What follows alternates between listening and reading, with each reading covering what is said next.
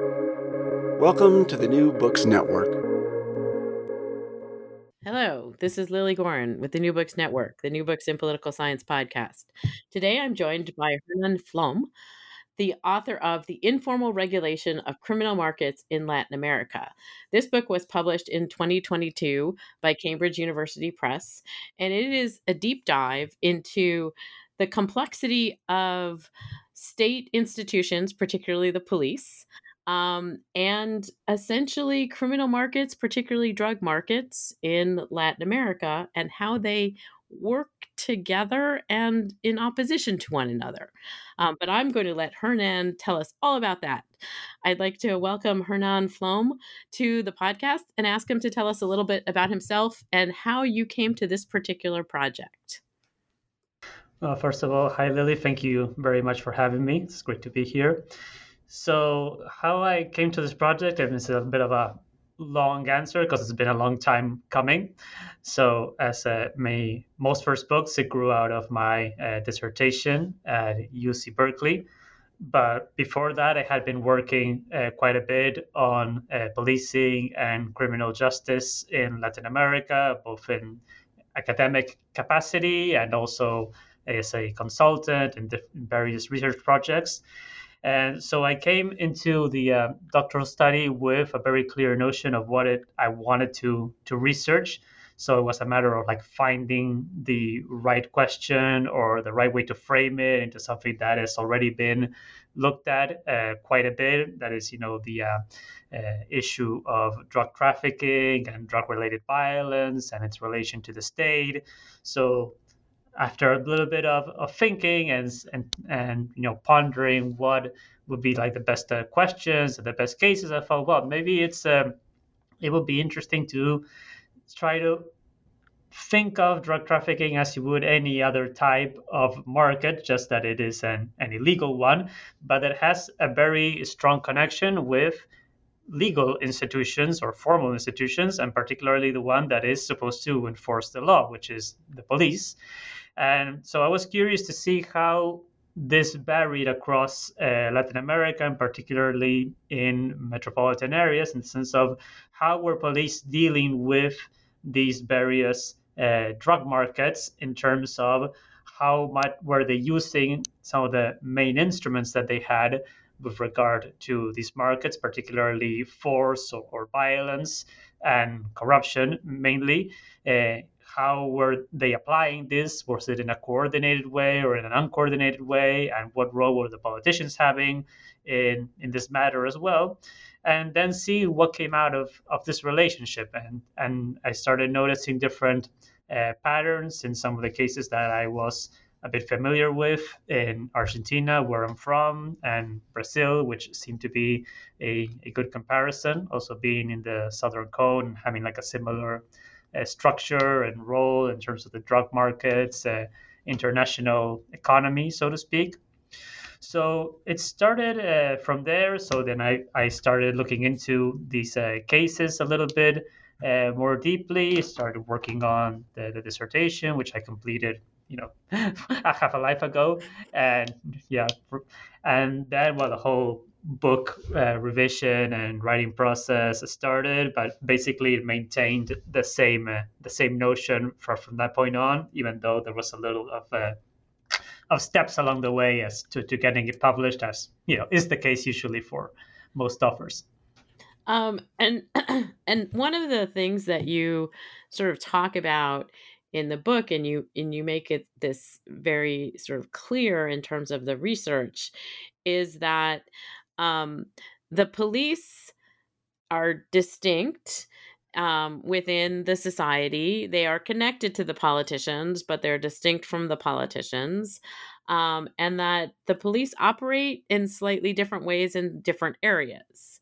Um, but you also talk about how they, the police, as a political institution, um, operates in relationship to the drug cartels, the the sort of organized markets, as you said, that are illegal, um, but are structured. So we're talking about different kinds of structures in relation to one another's. Can you talk a little bit about how you sort of started to tease that out? Yeah. So basically, what I started to uh, to see is that, as you mentioned, there were various patterns with regard to the relationship between politicians and police. So first, as you said, these are distinct entities. So this is something that uh, I started. I think that my, my book uh, kind of differentiates itself from some of the uh, literature on this topic, which tends to sort of think of the state as a single uh, actor, a singular actor in its fight against or in its uh, complicity with uh, the drug cartels or other organized uh, criminal actors. And I, from the beginning, wanted to split it and say, well, you know, on the one hand, you have the politicians whose interests may not be the same as those of the police, and, and, and the police itself might, even though they are formally subordinate to these politicians, they might not necessarily be uh, abiding by everything that the politicians tell them to do. So I think that is something that has to be uh, looked at instead of, of assumed. And so I started digging up on that and saw that there were various, like I said, patterns or different types of relationships between uh, police and politicians that hinged on the level and type of police autonomy. So in some cases, police have a greater autonomy from politicians in the sense that politicians do not have a strong role in supervising or intervening in various aspects of the police internal governance and how they carry out their operations. And in other cases, it's the opposite. And when the opposite happens, when politicians can curtail uh, police autonomy, they can also do that for different purposes, whether it is to as I say in the book, uh, professionalize the police, like uh, make it more respectful of uh, the rule of law and human rights and the general norms of democracy. And in other cases, it might be to politicize it, to make it more subservient to their own uh, personal or partisan interests. So, depending on these uh, type of patterns, uh, what I argue is that you will get different types of connections, or as I refer to it in the book, uh, informal regulatory arrangements in which the police intervene in drug markets differently. So, for instance, when the police have greater uh, autonomy from politicians, the type of regulatory structure that emerges is what I refer to as a particularistic confrontation, which is quite uh, disorganized. You know, police are not a cohesive unit, even with respect to each other, much less to uh, the politicians. So this results in a very high level of uh, corruption, very fragmented deals that the police have going going on with criminal actors, and in some cases even higher levels of violence, uh, not not only between police and criminal actors, but also uh, between you know uh, in terms of police violence and criminal violence itself. So so that is like one distinct pattern, and then there are other uh, patterns that emerge when police autonomy is uh, lower when politicians are able to uh, subordinate it a little bit either to their own interests or to more general aspects of the rule of law. Um, and one of the things that you note at the very start of the book um, that is that you actually worked in Argentina um, and you interacted directly for an extended period of time with a lot of folks who were involved in the police um, and politicians. You were in the Ministry of Defense, is that correct? Security, security. Um, and and so you talk about many people throughout the book that you spoke with, and you had many many interviews. Um, and and I was curious about how this also contributed to the sort of broader thesis that you were working on in terms of you know somebody saying something to you and you're like ah that that proves my thesis and somebody saying something else to you and you're like mm, maybe doesn't prove my thesis. Uh, can you talk about your experience with these interactions these actual interactions? Yeah yeah no of course. So So I mean, I would maybe split it in, into two parts. So like one, uh, there was a set of interactions that went on with the police and with other actors as well, obviously politicians, but also judges, prosecutors, etc. Uh, when I was carrying out the, the field work for, for the dissertation and then for uh, the book. But then, as you mentioned, I, once I completed uh, the PhD and, and a postdoc, I went back to Argentina and I worked for a couple of years in the National Ministry of Security, and I was in in charge of a training uh, program for higher ranking uh, police officers. Uh, but just just in that capacity, you know, I got to interact a lot with uh, police who were not necessarily like the uh, central actors of my study because I was looking at more subnational uh, police forces in the book, and these are federal forces, but they still had some type of uh, of relevance of participation. Uh, but in that, what I what I took out of those uh, interactions maybe was that for the most part, I sort of gained more confidence in that one aspect of my thesis was uh, correct in the sense of I talk about the importance that political competition has in terms of uh, elected officials' capacity to control the police, to reduce their autonomy. And I say that, well, when there is a, a high level of competition, such as, for instance, uh, you know, a change in government or a high level of fragmentation in terms of divided government or a split cabinet and whatnot, that would make politicians' chances to control the police much harder. Um, they will reduce those chances. I mean, so I I think that really started seeing that, and, and I saw that those kinds of reflections from the uh, politicians that I was working with. So I was in an administration that had a little bit of a uh, like a fluctuation in terms of its electoral output during just those uh, two years. So when I came uh, into the government, just uh, a couple of months later, there was a midterm election which the uh, government won, and so they felt very uh, bolstered and confident. Well, this is the time when we can, you know, sort of start demanding and imposing different things from the police. And then just a couple of years later, when came to the uh, next general election, the government's popularity had you know crashed down. You know the country was in the middle of an economic crisis as it usually is sadly. And and then the, the government lost the um, sort of primary election before the, the, the, general election. And at the time it was like basically the the sense uh, around the uh, the administration and around the ministry was well, well this is basically over. So like we there's no point in trying to start anything now because like nobody's gonna listen to us. They're not gonna follow anything. They're just gonna like make pretend and maybe even just say straight to our faces like what are you talking about? You're gonna be out of here within a couple of months. So uh, so yeah i mean i certainly saw that kind of of dynamic. What i think maybe uh, it, that doesn't necessarily contradict my uh, my argument, but it certainly would would nuance it, and and this is something that I'm starting to look at for for di- different projects. Is well, to what level again do, do we also think of the police as a, a singular organization, right? So so it's not just a split between politicians and police, but within the police there are also various uh, cultures or subcultures uh, that emerge, and you know there are people who sort of take a more isolationist uh, approach and you know think of for themselves and try to st- steer away from uh, what the hierarchy wants. There are also various limitations on to what extent police commanders can impose certain orders on on their subordinates.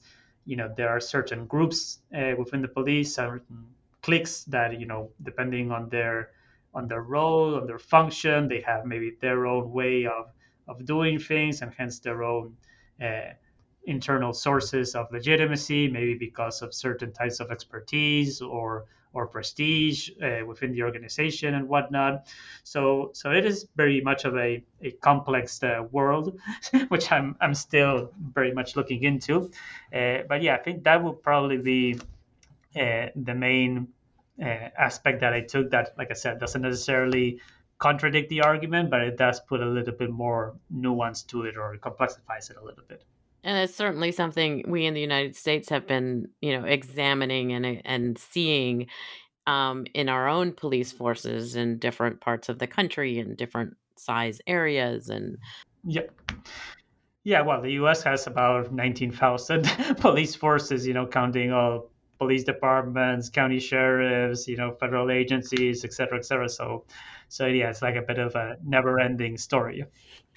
Um, and so I, I wanted to ask you again because i am not at all an expert in any of this um, about the two countries themselves um, and obviously you know you have great familiarity with argentina um, but brazil is you know a very large country um, different language different culture different colonial settlers um, and and so I I was curious to know a bit about how you set up this comparison.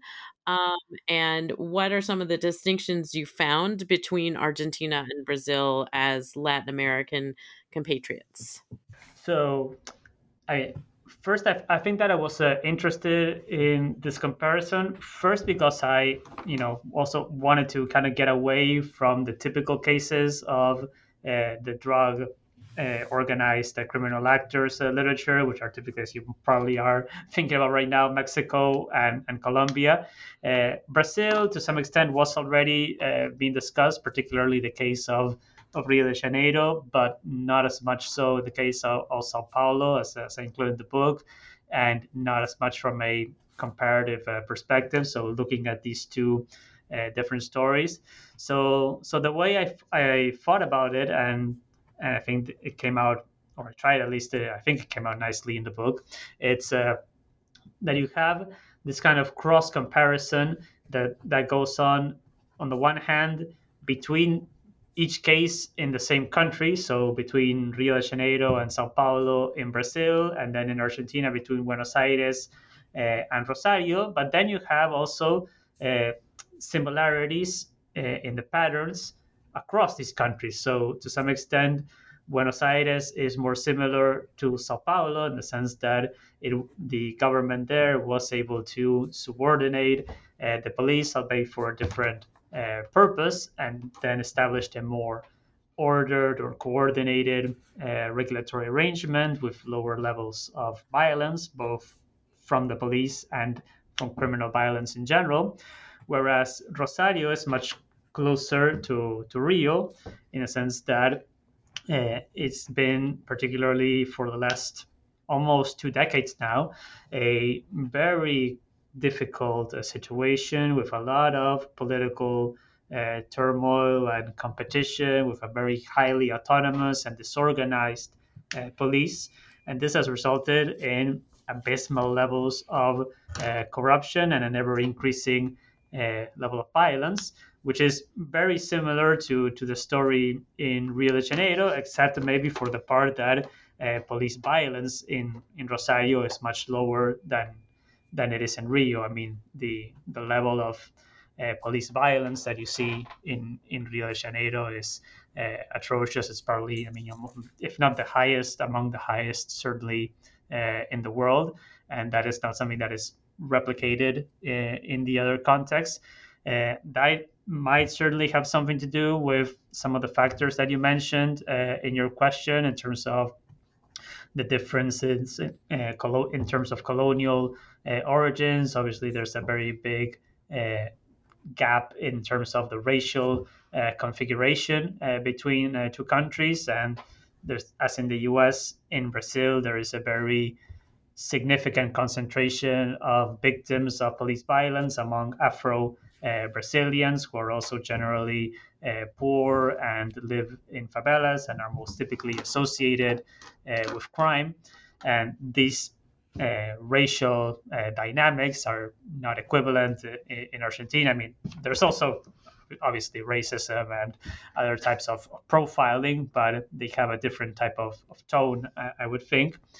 But uh, going back to to their similarities, I think that one of the things that, that was interesting about them was a that these were two uh, countries that had historically been uh, ports of exit of drugs from Latin America to Europe, as opposed to a different corridor that you know goes from Colombia through Mexico or Central America and sometimes through the Caribbean uh, to the United States. So this is another uh, route. Uh, and secondly, they historically they, they have been added uh, adding to this historic uh, export role an increasing level of internal consumption, particularly in their uh, main cities, which are the ones that I'm that I'm looking at. So I'm concentrated on the main, main metropolitan areas. And another aspect that I that I think was uh, important in picking these these cases is that they are uh, middle income countries with relatively high uh, state capacity. And that is important because I want to show that this is not a matter of, of state capacity in the sense that you know these drug markets are uh, burgeoning because there is no state, there are no police, the state is unable to do anything about it, doesn't have the resources. Of course, there are you know issues with uh, with resources in the police, as in all parts of the state, but that is not necessarily the problem, particularly when you're looking at uh, an, an area of the drug trafficking uh, trade, uh, its economy that is very much anchored territorially. You know, it's one thing to look at you know, the contraband that takes place across uh, international borders, you know, where drugs are concealed, sometimes in a very elaborate or sophisticated ways, or let alone when you know drugs are shipped overseas you know, hidden in containers of various types of products and there's a much greater level uh, of sophistication and less that what uh, of what the state can do about it in a sense to, to control that. But here you have uh, you know drugs that are being sold sometimes in open sight from from neighborhoods uh, across the city in like again the most populated cities uh, in the world, and it might be like right across or a couple of blocks away from uh, police stations or where police are circulating and making the rounds on a on a daily or hourly basis. So so there has to be something else going on there that explains okay, well, why are why and how are police intervening in in this area in this context in this way and not so in, or they're doing so differently in another uh, and i think that brazil and argentina were uh, in, interesting cases to to highlight that and finally and not to to dwell too much on on this question to you know just make this a methodological uh, or research design uh, uh, talk uh, there is something that is particular to them that other countries in Latin America don't have. That is, they are federal countries, and uh, that means that the main police force that is in charge of patrolling and uh, you know controlling different types of criminal activity on the ground are the subnational police, and they are uh, beholden to the governors. Uh, and so this allows for us to see you know very clear subnational variation uh, across the cases without necessarily tracing it back to uh, the federal government or the national government as you would have to do in other cases uh, in Latin America. And excuse me, one of the things that you did find um, that I was really intrigued by was the the sort of contracts, I guess, um, that happened in a number of places between the police and the some of the um, criminal markets. Um, and I was, I mean, I understand there's there's oftentimes been these relationships of you know police corrupt pol- corrupt police um, having relationships with the drug cartels or the mafia um, and it's sort of protection. Um, but but you note in the book and you explore this and i found it fascinating about how in places where some of these contracts existed the violence went down substantially and and and you know again it was kind of like a form of governance but not the actual legal governance Can you talk about one or two of those examples? Yeah, yeah, sure. I mean, yeah, I mean, I certainly think that's uh, well, on, on, the ground, it's like a very fascinating thing to, to, to uncover. I mean, and you sort of hear about it, uh, or either from the media or reading about it in different uh, existing uh, accounts of of these cases. But then it's you know like a, another level of of excitement to, to see that kind of like manifesting uh, itself for you as a, as a researcher. Uh, so yeah, I think that the the two main uh, kind of informal contracts that, that you might be alluding to uh, refer to the two ordered cases uh, in the in the book, or the most orderly cases, I should say, and those are uh, Buenos Aires and Sao Paulo. So in the uh, Buenos Aires case, and, and again, I should emphasize, these are obviously informal uh, dealings, agreements, pacts. There's obviously nothing written uh, here, but what is going on is like a very evident type of exchange of protection from the police towards uh, criminal actors in exchange for a tax or some type of material uh, benefit or some other non-material uh, incentives sometimes. Uh, and in exchange for that, what the police can do is basically sometimes alert uh, criminals as to, you know, if there's another gang that is trying to raid uh, their area. Maybe the police can even arrest uh, those criminals if then the criminals can also you know point them towards a drug shipment or even give them a share of the drugs that they themselves are, are importing so the police can keep up uh, the pretense of uh, yes we are fighting the drug war we are seizing these many drugs and so on and so forth and save face and particularly this is something that looks good for uh, for the the politicians. Uh, and in the meantime, there is a lot of uh, money, in many cases, that uh, is being funneled into the either sometimes the pockets of uh, individual police uh, officers. Sometimes it goes towards, you know, funding uh, the police's informal budget, so to speak. So, police working conditions are not the best in Latin America, as you might imagine. So sometimes this is helpful, you know, either to you know put an extra load of uh, gas in the vehicles or to be able to repair, you know, a station where pipes are leaking and, and so on. And sometimes it's just seized by uh, individual officers or politicians that again they can also put this to uh, use for their own political benefit in terms of financing uh, electoral campaigns or for enriching themselves, so to speak. Uh, and there is no shortage of uh, illegal or um, sort of non-declared, non-disclosed uh, funds that are that are being circulated uh, in Argentine politics and in Latin American politics, probably more generally.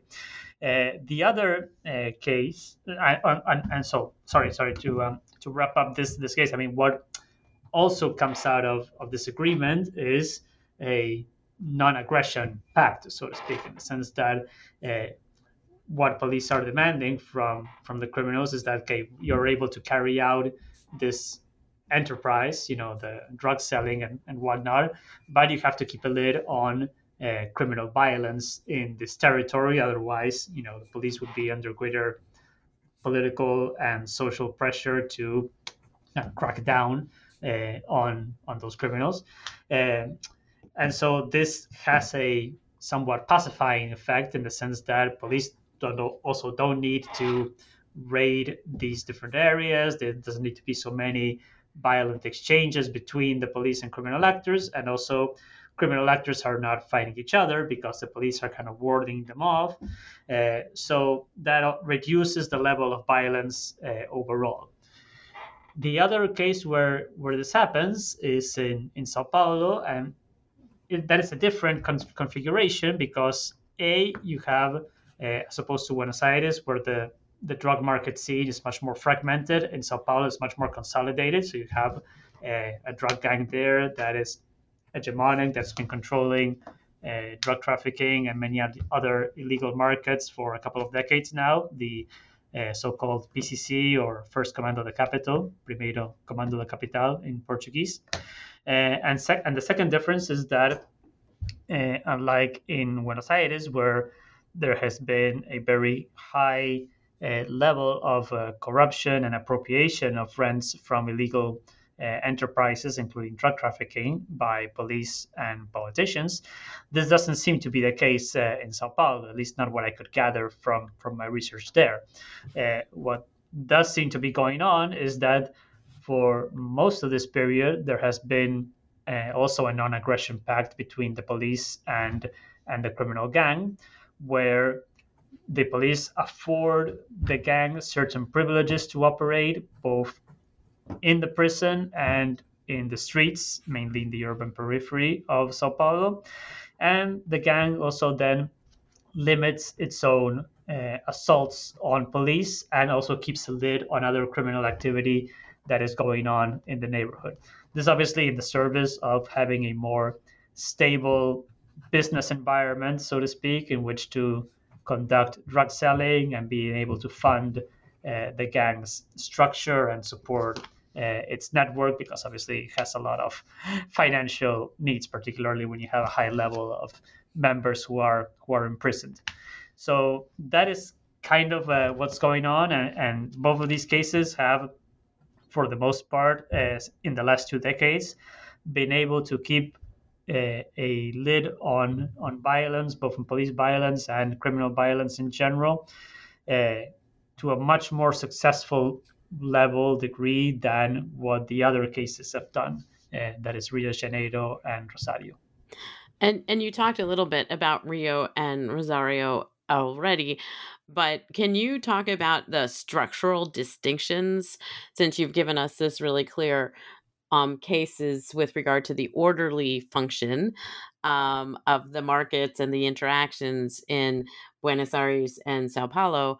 Um, the flip side of what's not going on in the other two places. Yes. So, so probably like I said, uh, Rio is maybe a little bit more familiar for uh, for most uh, scholars or observers of, of, Latin America, just because the level of police violence that you see there is so egregious, and even though now it's probably worse than it has been, uh, it has been kind of fluctuating for, for, for a few decades, but it's always been on a very high level. And that I argue is in part because uh, every time that politicians have come into office uh, in Rio with the pretense of, well, we want to uh, reform the police, we want to make the police more respectful of human rights, we want to curb police violence and abuses, particularly against the poor they've never had, or very rarely have had, I should say, the political cloud uh, to do it. And so what tends to happen is that you know these reforms are very short-lived. They are undermined by resistance from both the police and uh, other political and, and social actors.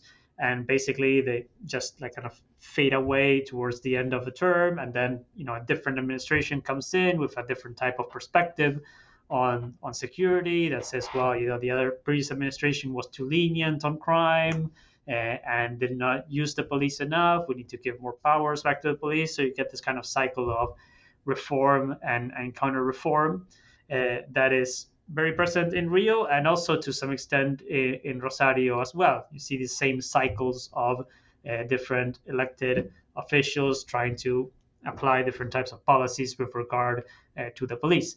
What comes out in both of these uh, situations is a very uncoordinated uh, structure within the police and consequently an uncoordinated regulation by the police of drug markets. So instead of having like a more vertically organized or hierarchical uh, structure of controlling these uh, drug markets, as you have in the other cases, uh, every unit of, of police, every precinct or division or territorial uh, location or outpost and whatnot is basically trying to fend off for themselves or trying to maximize the amount of rents that they can extract from this business. And they are not offering any type of credible or reliable protection to to the drug market actors that are carrying out this activity.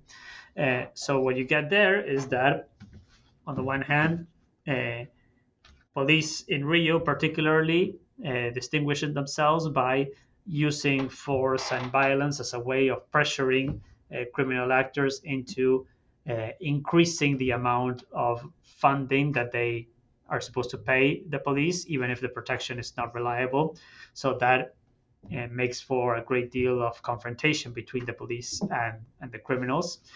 In Rosario, by contrast, the criminals are not as powerful and not as organized as they are in Rio, so the police have an, an easier time in sometimes extracting these rents uh, from from the criminal actors. But they also and they uh, but they are similar in the sense that they are also not offering any type of credible uh, protection from different police units, from different police forces, or from judicial prosecution. Uh, so this generates a lot of uh, instability and uncertainty in this area. So you see a great deal of conflict between uh, criminal gangs. Many times that civilians are involved in the crossfire, and this generates a great level of uh, civilian casualties as a result of these drug markets. And I think that Rio is simply a more extreme version of this uh, of the scenario in the sense that, as I said before, uh, police are much more inclined to use violence there because they are also dealing with more sophisticated criminal actors uh, that are more heavily armed than is the case in Rosario. But sadly, what has been going on in Rosario over the last years is that uh, level general levels of violence have increased to the point that they are very similar to what is going on in Rio. So, so there are some uh, similarities as well. Um, and and so in terms of these these comparisons uh, and the understanding of them in context of of, of federal states, uh, which is uh, I thought also a unique aspect of of your your work here. Um, is there something about the federal states? I, I mean, I assume it's the sort of power that goes down to the subnational areas um, that allows for more or less coordination with criminal gangs.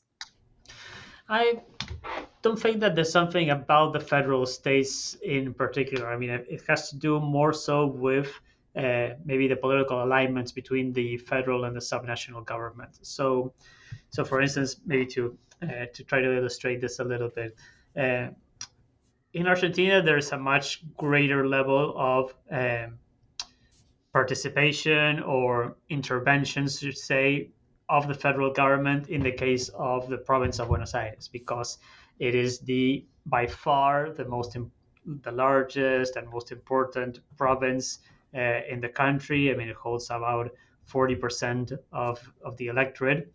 And for most of the time, there was also the president and the governor of the province came from the same party. So, what happened in the province politically also has obviously a great level of importance for presidential aspirations, for election or, or re election. And, and, and by the same token, federal decisions in terms of, say, how do they distribute uh, resources from the federal government to the subnational governments have a great deal of importance for the, the, province of Buenos Aires as well. So, in this sense, the the police has been one of the one of the areas in which this struggle uh, or conflict between the federal and the subnational uh, government has occurred.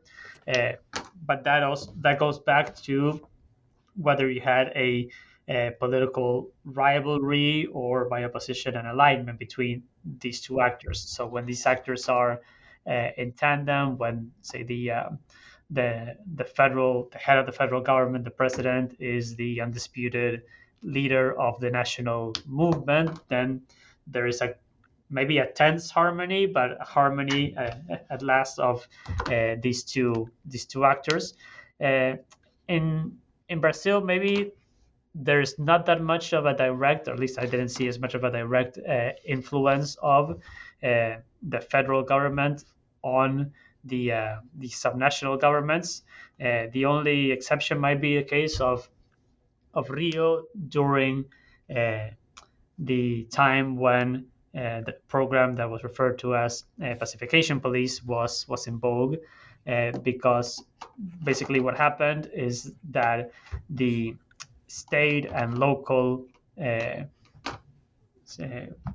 corps or the the, uh, the, the the bodies or the, the legislative blocks at the local and state level of the PT, the Workers' Party, which was in power at the national government at the time. They the National Party was aligned with the uh, party that was governing Rio, which was the PMDB. Uh, so their blocks in the state legislature and in the city legislature basically like gave their blessing for this program to, to take place and then try to challenge it as maybe some other uh, members of, of, the left had in previous administrations. So that enabled the uh, the program to to be implemented. Uh, but other than that the the role of the federal government. I think, well, yes, sometimes they send federal troops. Obviously, that is important, uh, but aside from that, is is much more reduced. And so I don't think that there is anything maybe specific about uh, the federal government. But but but that being said, I think that what's important to point out, I think this is something that was uh, relevant for for my argument, is that uh, on the one hand, these uh, you know the, the crimes that are being investigated here that are related to drug trafficking they tend to be uh, a formal prerogative of the federal government because they are you know more complex more relevant etc but either because that jurisdiction has been formally handed down to the subnational governments or because simply you know the subnational police are the main body of the state in the streets and they are running into these uh, situations and these markets more often, the subnational police are in fact like sort of the de facto uh, regulators of of these uh, drug markets and other illegal markets. So I think that that is an important contrast between okay, what does the the law say about you know who is supposed to uh, regulate uh, this uh, this criminal activity and then who is informally and de facto uh, regulating this. Uh, just to maybe add something that I also should have mentioned uh, regarding this point, this uh, conflict was also apparent in, in Rosario at, at, one point that I was studying the, the case, because uh, on the one hand, the uh, subnational administration was very much uh, alarmed and, and worried about the level of violence that was uh, coming out of the confrontation between criminal gangs and how that it was spreading around the city. But on the other hand, they, they say, well, we don't have the judicial authorization to do anything about uh, drug trafficking with our own police because that is a prerogative of the federal government. And the federal government is either, you know, they have very few uh, scant manpower or little political interest sometimes to, to intervene uh, in the city so that allowed the uh, the problem to fester and reach a point where it was very uh, complicated for the subnational government to deal with. And you already alluded to where your research may be going. Um, but one of the questions I always ask my authors when I talk to them is what exactly are you working on next? Yep. Okay. So I'm working on a couple of things. So the, the main thing that I'm interested in is um, variation in levels of police violence. And and this, what I'm basically trying to look at is okay, how similarly to what I've uh, been researching previously about how does the role uh, or the relationship between politi- police and politicians influence uh, this outcome.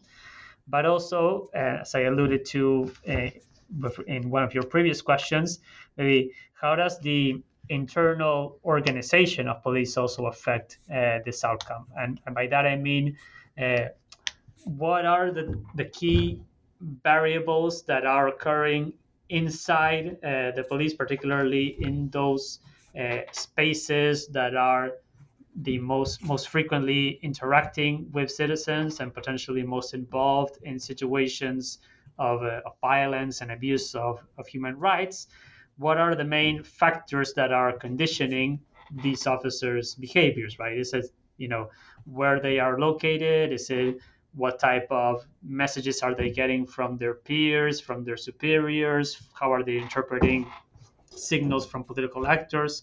So one of the, uh, I should say, maybe one of the pending assignments I think for from from my book is maybe trying to uh, theorize and um, and specify a little bit more, kind of like the the mechanism chain that goes from political decisions, from public policy decisions to the uh, actions of an individual police officer on the ground. So, so, I think that that kind of micro logic as to how police uh, operate still needs to be a little bit more uh, fleshed out, uh, and then seeing okay, well, what how how is it that we get uh, these different patterns? I mean, so so why is it you know that you know if every police officer is acting by themselves, so to speak, why do we get like a more general pattern from the police department in the city or in the province uh, in general? So,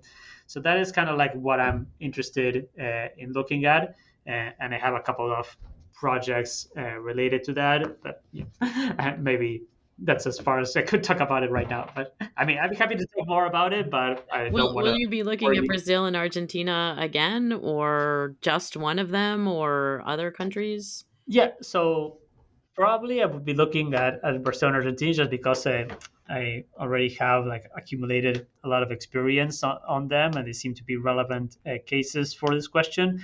But my uh, interest and where I'm going to be carrying out my uh, field work, hopefully within the next uh, uh few months uh, over the course of the year, uh, is also going to be incorporating the case of Cali in, in Colombia, which is like a totally different story with regard to, to Brazil and Argentina. I mean, starting with the fact that it is a different organization of, of police in a unitary country, a national police force. Uh, but one which is still, I think, I think at least, you still see this level of uh, variation in terms of uh, police violence and police behavior at the subnational level, and with every change or with uh, changes in uh, the political control of the municipal government in this case. So, so I'm interested in seeing how does that how does that play out, and then potentially I could add a, couple of other cases, but for now, that is where I'm going to be starting the, the research. Well, I hope when the book is done, you'll come and speak with me about it on the New Books Network. I hope I hope it won't be too long before that's that. but yeah, I, I hope it won't be as as long, perhaps, as the gestation of this book. Yeah, yeah. I mean, yeah, hopefully that won't that won't be the case. But yeah, you never know how, never know. how these projects evolve. Yeah. Um, I want to thank Hernan Flom for joining me today to talk about the informal regulation of criminal markets in Latin America, published by Cambridge University Press in 2022. Um, I direct people to the Cambridge University Press website for purchase of the book. Do you have a brick and mortar store that you want to give a shout out to? Uh, no, not, not, that I know of. So, okay. So yeah, I will just leave it. It's available at your usual uh, retailers or usual distributors. uh, thank you so much for joining me today, Hernan. No, thank you so much for having me.